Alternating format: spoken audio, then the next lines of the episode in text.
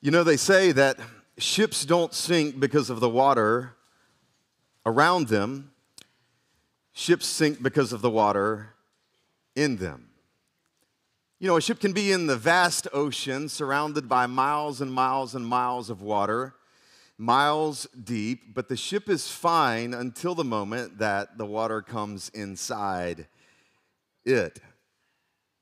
You know, we've talked um, over the past few weeks, and I did a, a message a couple weeks ago, a few weeks ago, titled The Power of Environment. We talked about how important it is with our environment and our external forces and the place that we are in and the places that we are in, how important our environment is. The, you could call it the external factors that are around us. And not only is our external environment important, our internal environment is incredibly uh, important. Uh, we have to recognize that not only are we facing external forces, but we're also facing internal forces. And as we think about um, our own lives, as we think about progress, as we think about spiritual formation, as we think about becoming what we want to become, becoming what God wants us to become, um, as we think about this inner life and who we are, we have to recognize that the inside is just as important, if not more important, than the outside. What's happening on the inside of you is more important than what's happening on the outside of you. And so today and for the next couple weeks, uh, next few weeks, we're going to work on self. We are going to work on um, self. And we all want change in our lives. And if you really want um, change in your lives, and you have to recognize that more than your circumstances around you changing, you're going to have to begin to change. And this is what the scriptures talk about the process of spiritual uh, formation. I love what Paul David Tripp would say, the author and the writer and the teacher. He would say this He would say, No one is more influential in your life than you are because no one talks to you more than you do.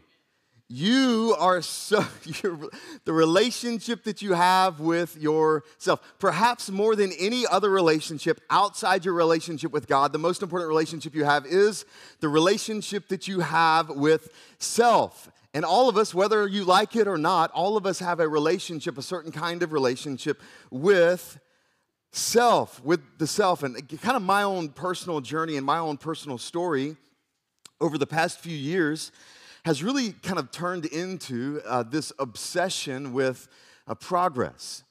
And one of the things that God has done in my life over the past few years has helped me see and realize the process of progress. And you could say I've even become a little bit obsessed with this idea of progress. And here's the reality is that God expects you to grow.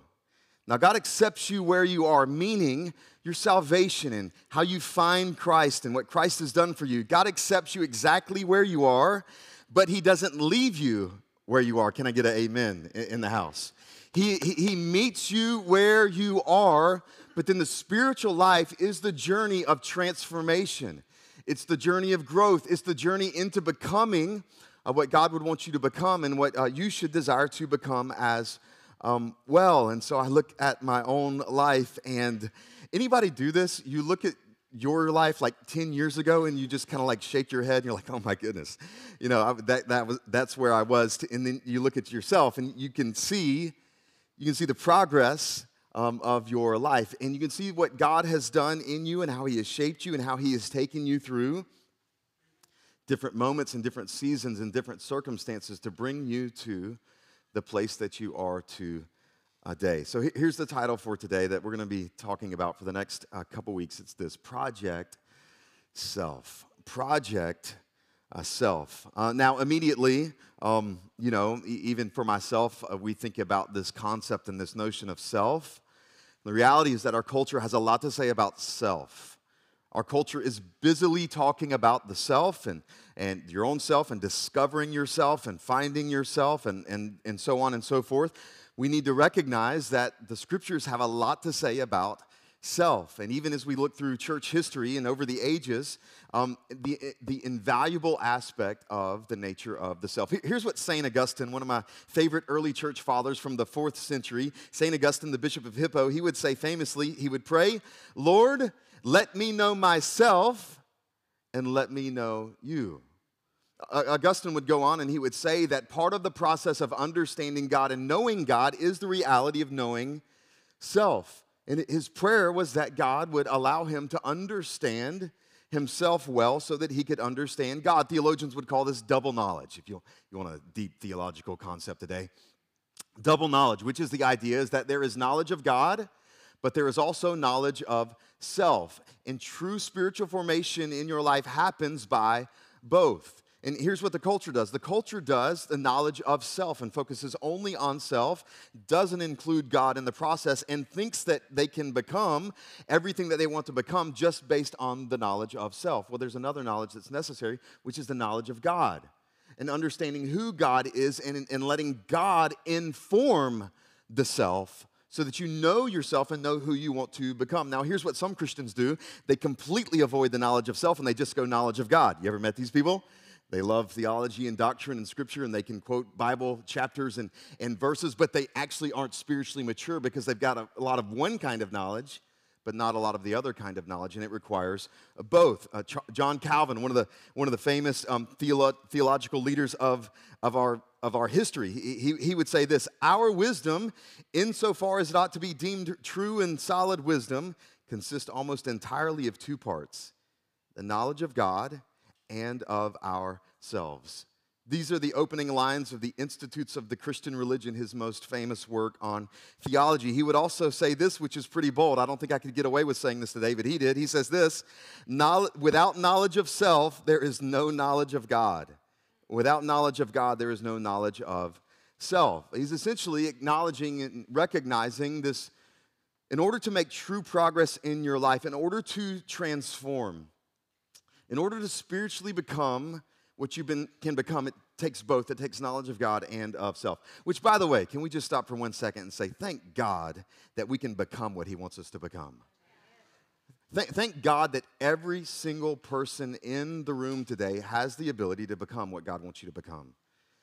Regardless of your past, regardless of your situation, regardless of your circumstances, every single person has the ability to become what God wants them to become. You can become what God wants you to um, become. I love what David Benner, a couple, um, a couple books that have been super helpful in this, by the way. Um, David Benner, he wrote the book, The Gift of Being Yourself. He's a Christian psychologist, super, super helpful. And then as well, um, Brian Rosner, he wrote a book, Biblical Theology for uh, for life, which is known by God, a biblical theology of personal identity. Super helpful books. I love what David Benner would say. He, he would say this the goal of the spiritual journey is the transformation of self. And this requires uh, knowing both ourself and God. So here's what we're going to do.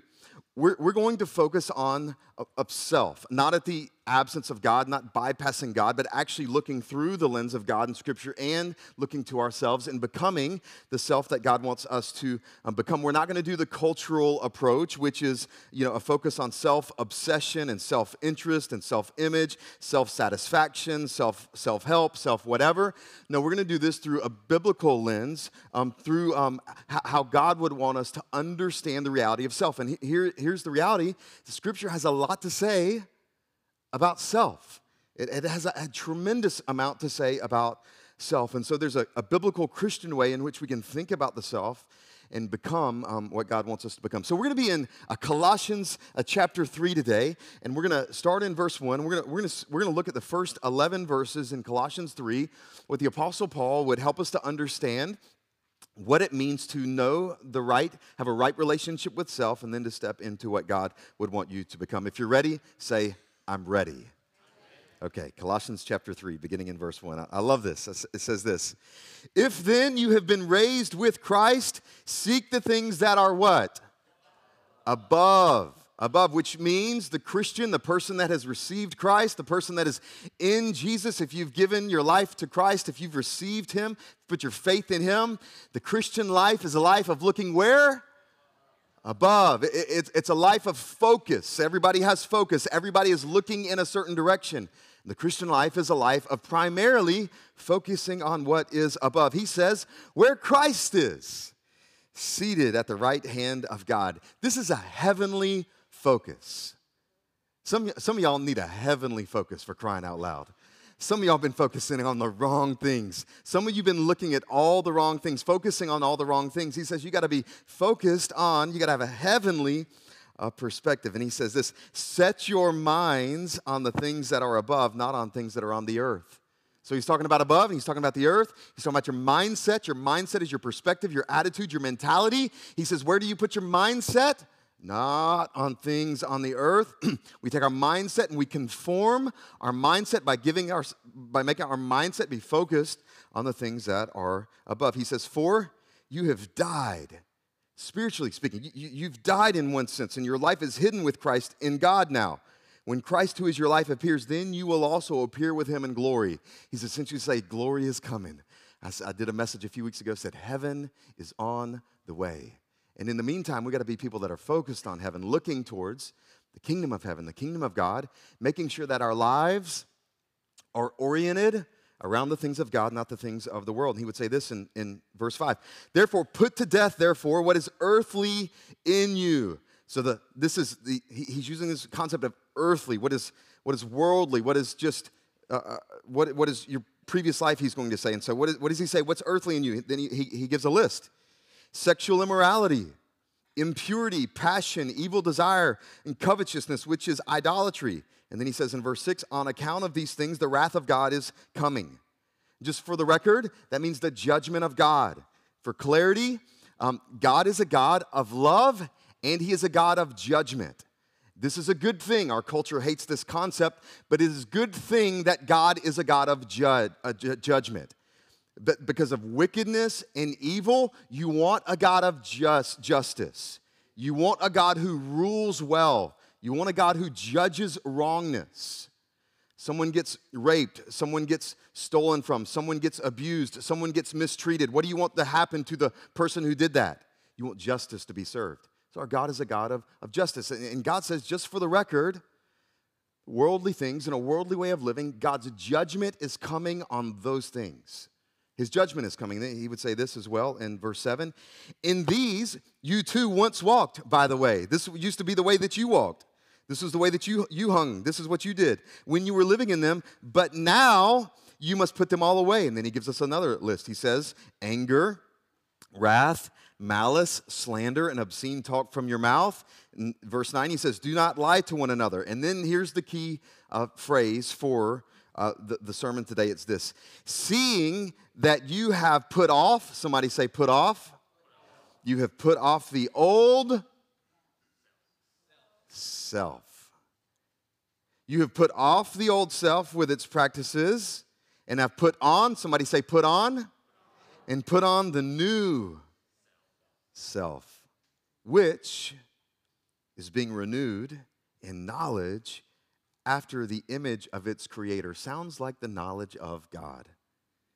And he says, Here there is no Greek, there's not Greek and Jew, circumcised, uncircumcised, barbarian, Scythian, slave, free, but Christ is all in all. At the end, he essentially says, Everybody has these categories for how they think about their self Jew, Greek, barbarian, circumcised, uncircumcised, this, slave. What? He says, Now I've given you a new way to think about yourself, not according to the earthly categories or the worldly categories, but now I'm giving you a new framework for how that you think about your own identity and your own self, and that self is Christ. It's Jesus when you think about yourself. So here's, here's what I like to do. Let's, let me give you a few um, points that I, I think are going to be helpful for walking this out. Thinking about the old self and the new self. Here's number one. Here's the first thing. Number one is this You were made for heaven. You were made for heaven. We just need to recognize this and understand this here at the very beginning. You weren't made for this world. You weren't, you weren't made for a certain kind of lifestyle, a certain kind of identity, a certain kind of practices that are earthly, worldly. You were made for heaven. Tell your neighbor, you were made for heaven.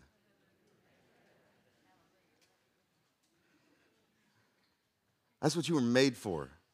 That's what you were designed for. That, that, that's, that's, that's what God wants for you, is, is that every single one of us, we were made for heaven. That's, that's why Paul would say, hey, where should you be looking? Where should your focus be? Where should your attention be? It should be up. It should be heavenly. It should be kingdom of God, the things of God. That's what you were made for. That's what you were made for. So, so we got to recognize that internally, I mean, in, in who we are, we're made for heaven. We're made for the kingdom of heaven.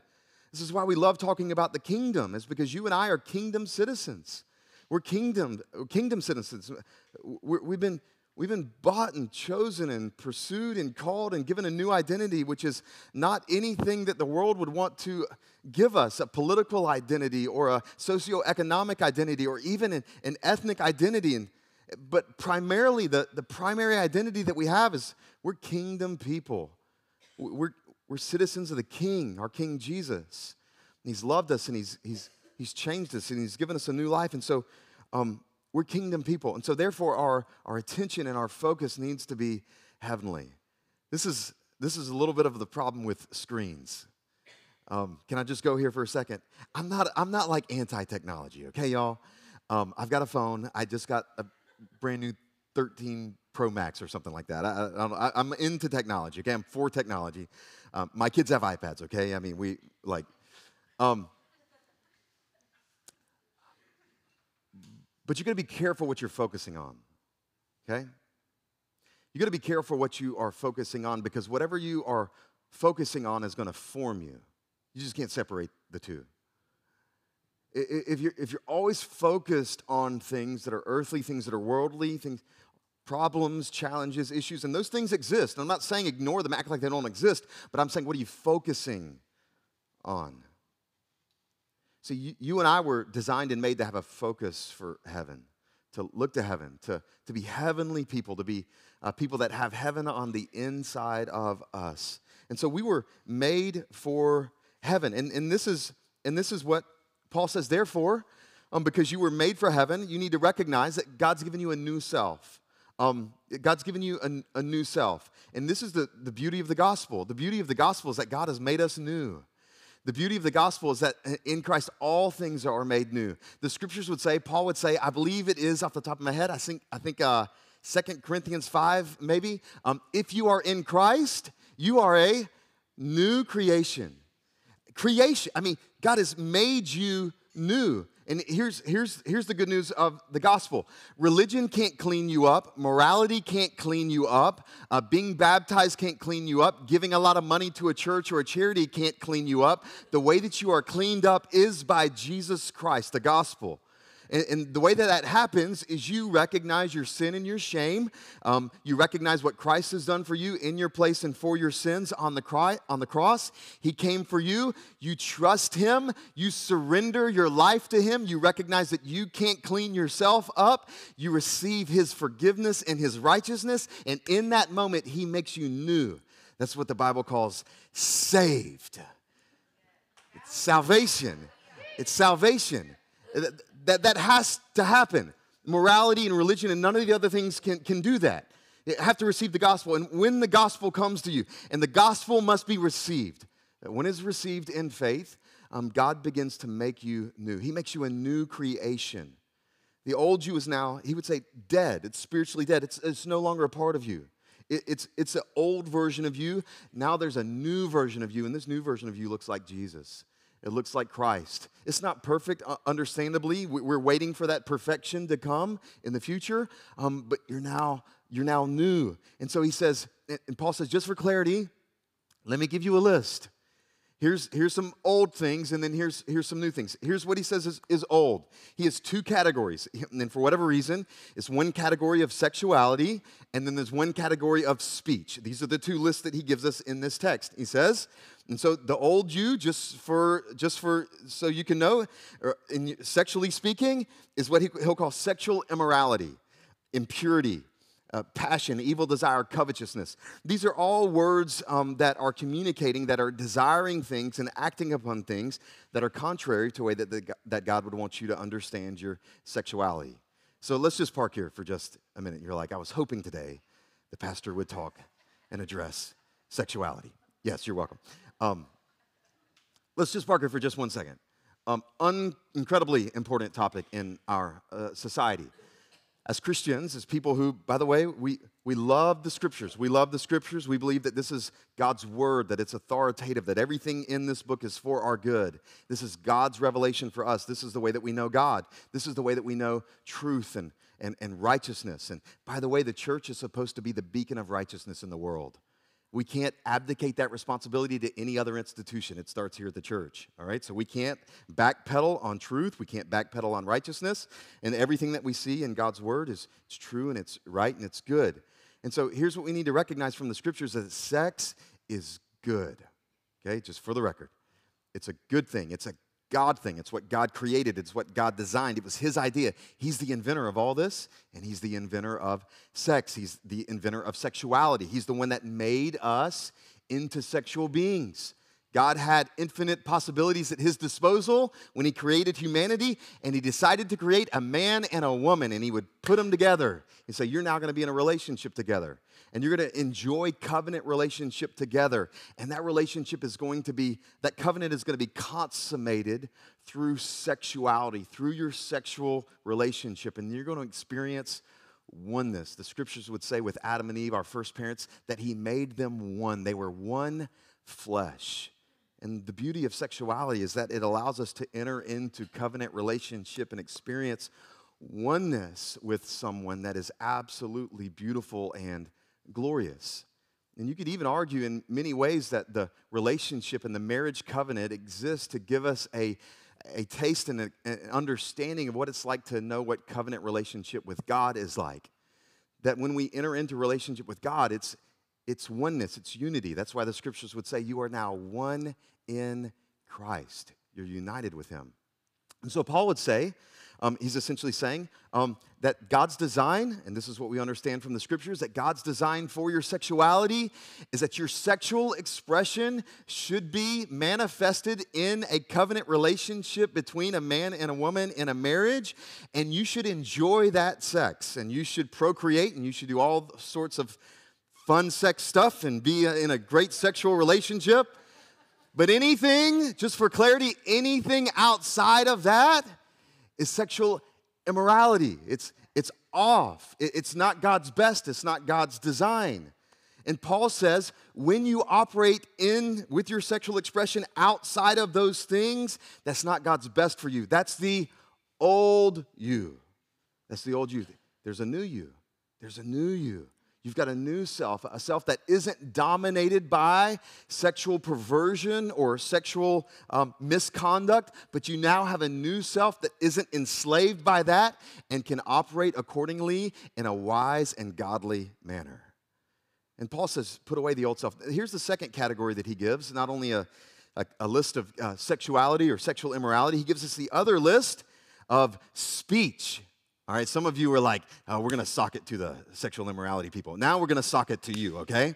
And, and how you talk, what you, what you do with your mouth, how you, the language that you use. And he says things like anger, wrath, malice, slander, lying. All you people got mad at the sexual people, but you're doing just the same. You're, you're, you're walking in the old self just like they are, which is part of the problem with the church is we like to pick on one group for the way that they operate according to some kind of immorality, while we're not even operating according to our own morality. All right, so we got to be people that live, live according to the new self. All right, and, and, and, and lying and slander and gossip and demeaning people and speaking negatively about someone who is made in the image of God is the old way. It's the old way, it's the old self. It doesn't belong. You don't have to be enslaved to that. But you're like, but Pastor Ethan, every time I show up to work and we, we, we get together, and then immediately it starts this. Or as soon as I show up with my family, and da, or as soon as I show up with, with my friends or my roommates, or I understand, I, I recognize that. But you don't have to be enslaved to the old self. That's the old you. It doesn't belong. It doesn't belong. And any time we begin to uh, follow the old self as opposed to the new self, it always has damaging and destructive uh, consequences in our life. It always has damaging and destructive consequences in our life. And so, this is the old self and the new self, and that was a long way to say point number one you were made for heaven. You were made for heaven. Here, here's number two. Here, here's number two it's this. I love the way that Paul um, acknowledges this. He's, he essentially says this the new self is not something you achieve, it's something you receive. And, and this is the difference between the cultural way of pursuing self and the Christian way of approaching self. In the cultural way of approaching self, I mean, you just got to go discover yourself. I mean, you just, I don't know. uh, rent a chalet in the mountains for a few days and just go try to find yourself and, and discover yourself and, and, hope that you find something. Um, it, you, it's kind of up to you to b- become and so on. And so.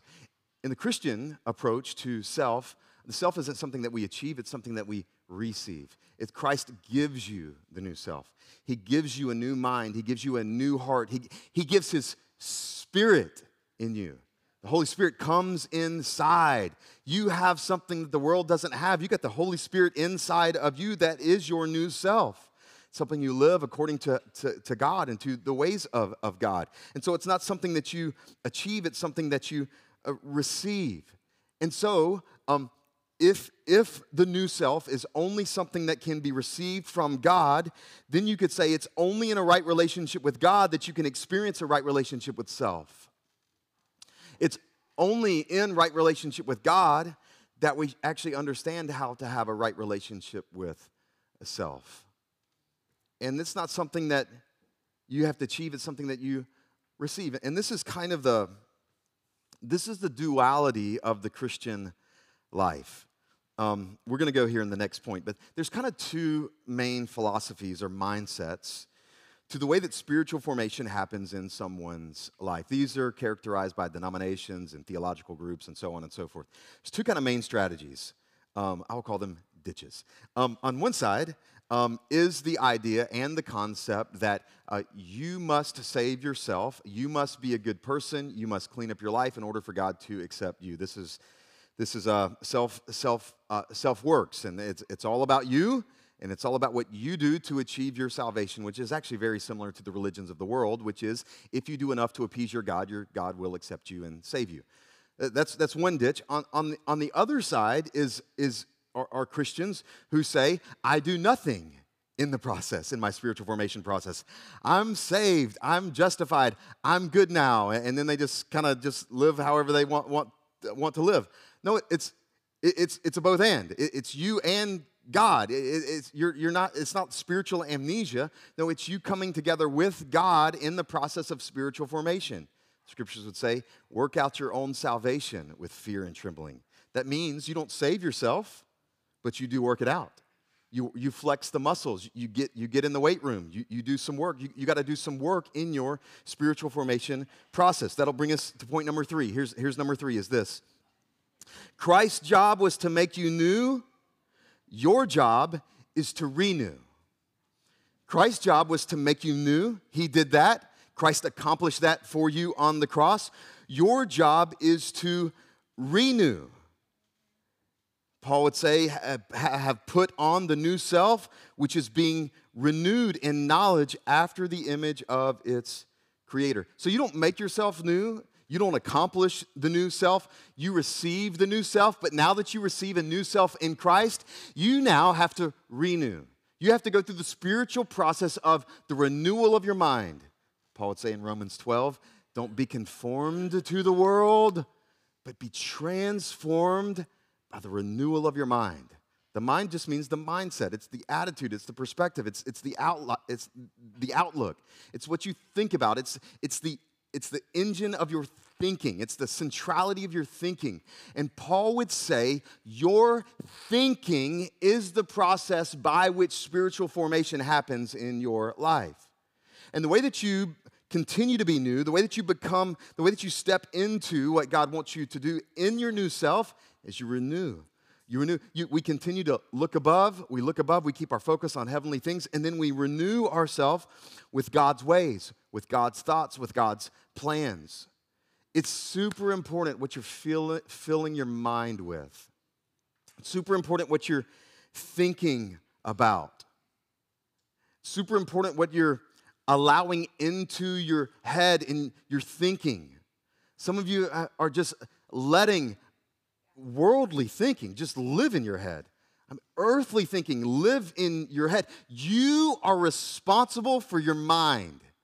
You, you are responsible for what comes in here, what lives in here, and what you think about. Being a negative person is just boiled down to thinking negative thoughts. Being a positive person comes down to thinking positive thoughts. It's what you allow in your head. Yourself is your responsibility. That's, that, that's why um, the scriptures would say, would, would teach us self control. Uh, do you know what self control is? It's the control of self. Super deep. I know. I mean, you're going to like, it's going to just, can't handle that today. I know it's heavy. It's, the scriptures would say, uh, the, what's, what's the, the famous verse that we love to quote in 2 Timothy 1 7? God has not given us a spirit of fear, but of power. We all love the power part. He says, and love and self control. God hasn't given us a spirit of fear. Ah, no, what he's, what he's birthed inside of us, what he's given inside of us, isn't fear. No, it's, it's, it's, it's power, it's, it's strength. It's strength in Christ, it's love. Wow, it's loving people unlike anyone in the world uh, demonstrates love. And then it's self control. Part of the nature of God's Spirit in you is this self control, which just, just, just means that you are responsible for yourself. And this is what's amazing about humans. This is what's amazing about humanity. This is amazing about the way that God has God didn't make us as robots. Anybody realize that? God didn't make us as robots. He, he made us as thinking beings. He, he made us as beings that have a will, that have a desire, that can do things, that cannot do other things, that can make things, that can create things. I, I love what David Benner says um, in his book on this. He says this. It's a little bit of a lengthy quote, but I think it's super helpful. He says, In all of creation, Identity is a challenge only for humans. The tulip knows exactly what it is. It is never tempted by false ways of being, nor does it face complicated decisions in the process of becoming. So it is with dogs, rocks, trees, stars, amoebas, electrons, and all other things. All give glory to God by being exactly what they are. For in being what God means them to be, they are obeying Him. Humans, however, encounter a more challenging existence. We think, we consider options, we decide, we act, we doubt. Simple being is tremendously difficult to achieve, and fully authentic being is extremely rare, he says. In, in, God's, in God's providence, the way that He's made you, He's made you as a human being, as a being who has a will, who has a being who has the ability to think, has, has the ability to consider, has, has a, an ability to, to, to make decisions and to go a certain way or not a certain way. And that's what's unique about humans and um, hum, humanity. Uh, and this, this, is, this is why um, it's important what we think about. It's important what we think. Our, our, thinking, it's, it's the computer, it's the engine that, that drives everything in our lives, our, our thinking. And I'll say it this way you become what you think. You become what you think. This is a Christian concept, this is a biblical concept. You become what you think. This, this is how God has made us. And whoever you think you are is what you become. And so, therefore, we're going to let our thinking drive our behaviors, not let our behaviors drive our thinking. This is the connection between beliefs and behaviors. Every epistle of Paul, almost in the New Testament, it starts first with beliefs, which is right thinking, and then behaviors, right um, actions. It's the relationship between beliefs and behaviors. And in order to have the right behaviors, you first have to have the right beliefs. It starts with thinking. I love what the King James would say in Proverbs 23 7. For as a man thinketh in his heart, so is he. Here's what God did God gave you unbelievable power to become something. God gave you incredible ability to become, to progress, to transform. And it's the responsibility of the believer that we are putting off the old and we're putting on the new. The, the language here, Pastor Chris, it's, it's, it's the language of clothing. It's the, it's the language of, um, it's the language of clothing or dressing. And um, I think about this. Um, I remember in, um, I remember in college when I was playing intramural sports and I, I remember being um, on uh, the Jaguars. We were called the Jaguars and um, would play soccer. And uh, softball and a lot of lot of fun stuff. And I, I, rem- I remember, I remember that we had jerseys for uh, the Jaguars, and uh, one, one time um, before a game, there was uh, other team there, and there were other jerseys, and one person mistakenly put on the wrong jersey, and immediately it was clear that the person was on the wrong team, and you, you shouldn't. How, how, did you do that? And somebody told him, takes off and make, puts on the right jersey for um, the right team. You know, when we talk about the old self and the new self, it's about putting off the wrong jersey and putting on the right jersey. Your new jersey in, in Christ is all about Jesus. It's about love, it's about self control, it's about power, it's about grace, it's about forgiveness, it's about favor, it's about all these things. And you and I are responsible to control the self and make sure that we are putting on the new self of what Christ has given us and becoming what God wants us to become. I'll, I'll end with this. Um, in, in 2018, um, I embarked on a pretty significant project at my home. Um, for a few months, I was trying to convince my wife that we needed to do something in our backyard and to do something that was a place where we could um, watch Clemson football in Jesus' name, uh, where we could uh, hang out, where neighbors could come over where we could ha- have fun. And so for months, um, we had a little bit of a back and forth. And um, she finally relented, and uh, we decided to put a 20 foot shipping container in our backyard. And my, actually, my father in law was here. He, he, helped me almost every weekend over the course of from about April to Labor Day of working on that thing, of um, I'm sure the neighbors hated the noise that we were making every weekend in the shipping container. But it was a project that I was uh, super passionate about and wanted to have a place where neighbors could come over and, and we could hang out with friends and so on and so forth. And it was a project that lasted for several uh, months. You know, there's something else that was happening in 2018. Um, our church was actually going through a little bit of a transition period in 2018. And honestly, um, I, it, was, it was incredibly challenging. Um, it, it, was incredibly hard. It was it was frustrating. It was painful. It was hard to navigate. It was hard to know exactly um, what to do and where to go and managing it, it all. And I remember um, in some ways that that year and that summer, as I was, I didn't realize it at the time, but as I was working on that project in the backyard, there was another project that was going on, which was the project of self.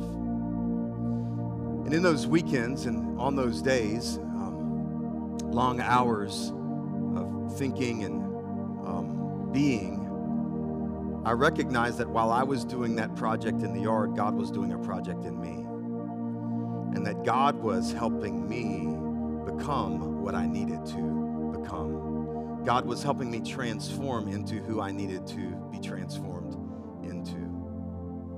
The good news and how I want to encourage you today, church, we're, we're going to be a church that is a church about progress. We're going to be a church that's about growth. Uh, we're going to be a, a, church that helps people become everything that God wants them to become. And so I'm here today to tell you that you can become what God wants you to become. And God is doing a work in you. He's doing the work of self, and you can embrace, own, pursue, and follow the new self that God has for you. Amen. Let's pray.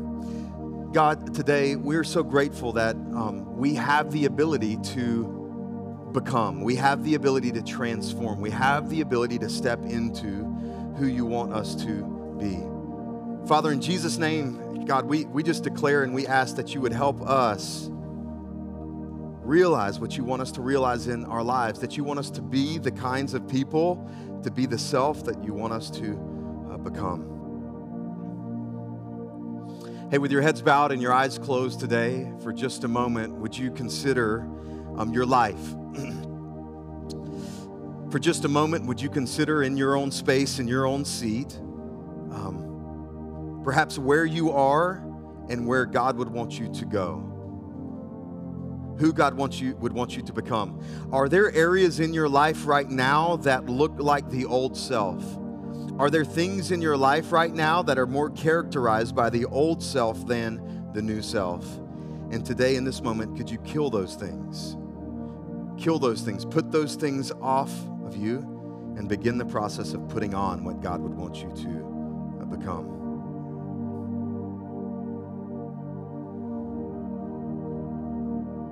Father, speak to us and allow us to know what it is where we should follow you and obey you. And Father, give us great uh, transformation in our lives. In Jesus' name, amen.